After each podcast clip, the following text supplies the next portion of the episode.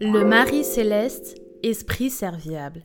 Quelle tromperie Finalement, il y en avait du monde sur ce navire fantôme retrouvé en 1872.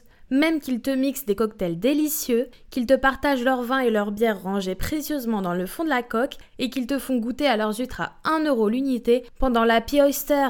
Le voilier du Marie Céleste s'est amarré dans le haut marais et ces fantômes talentueux ne sont pas prêts de se volatiliser. Buzzy tip et pour un anniversaire dans la cale, on boucle la salle du bas par email.